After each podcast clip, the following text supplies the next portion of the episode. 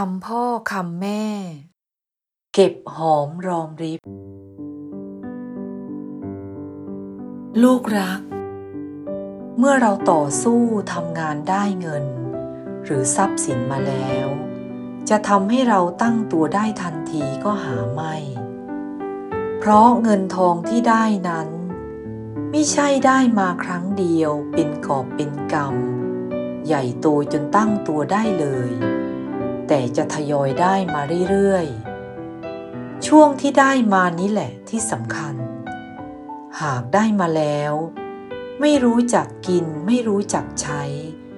ไม่รู้จักเก็บหอมรอมริบ ได้มาแล้วก็จะหมดไป การอดออมซึ่งหมายถึง การเก็บหอมรอมริบไว้นั้น เป็นความจำเป็นมาก ได้เงินทองมาแล้ว ก็แบ่งปันเป็นส่วนๆ คือ กินใช้บ้าง เก็บออมไว้บ้าง จะมากน้อยอย่างไร ก็เก็บออมไว้มิใช่ว่า ได้มาแล้วก็กินใช้จนหมด หมดแล้วก็หาใหม่ คนที่ทำอย่างนี้ เรียกว่า คนทำมาหากิน ส่วนคนที่เก็บออม เรียกว่า คนทำมาหาเก็บ ส่วนที่เก็บไว้นี่แหละ จะค่อยพอกพูนขึ้นเรื่อยๆ จนกลายเป็นทรัพย์ก้อนโตพอ ที่จะทำให้ตั้งตัวเป็นหลักฐานได้ การที่จะเก็บหอมรอมริบได้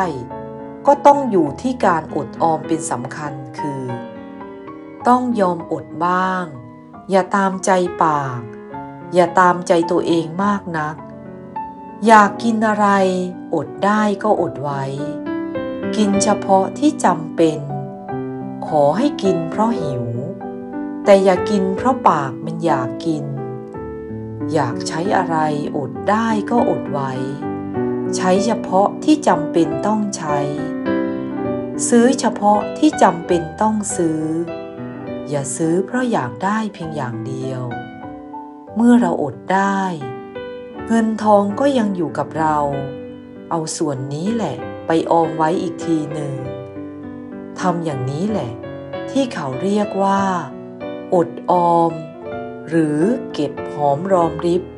ถ้าลูกอยากตั้งเนื้อตั้งตัวให้ได้เร็วๆ ก็ต้องปฏิบัติตัวอย่างนี้จึงจะสมหวัง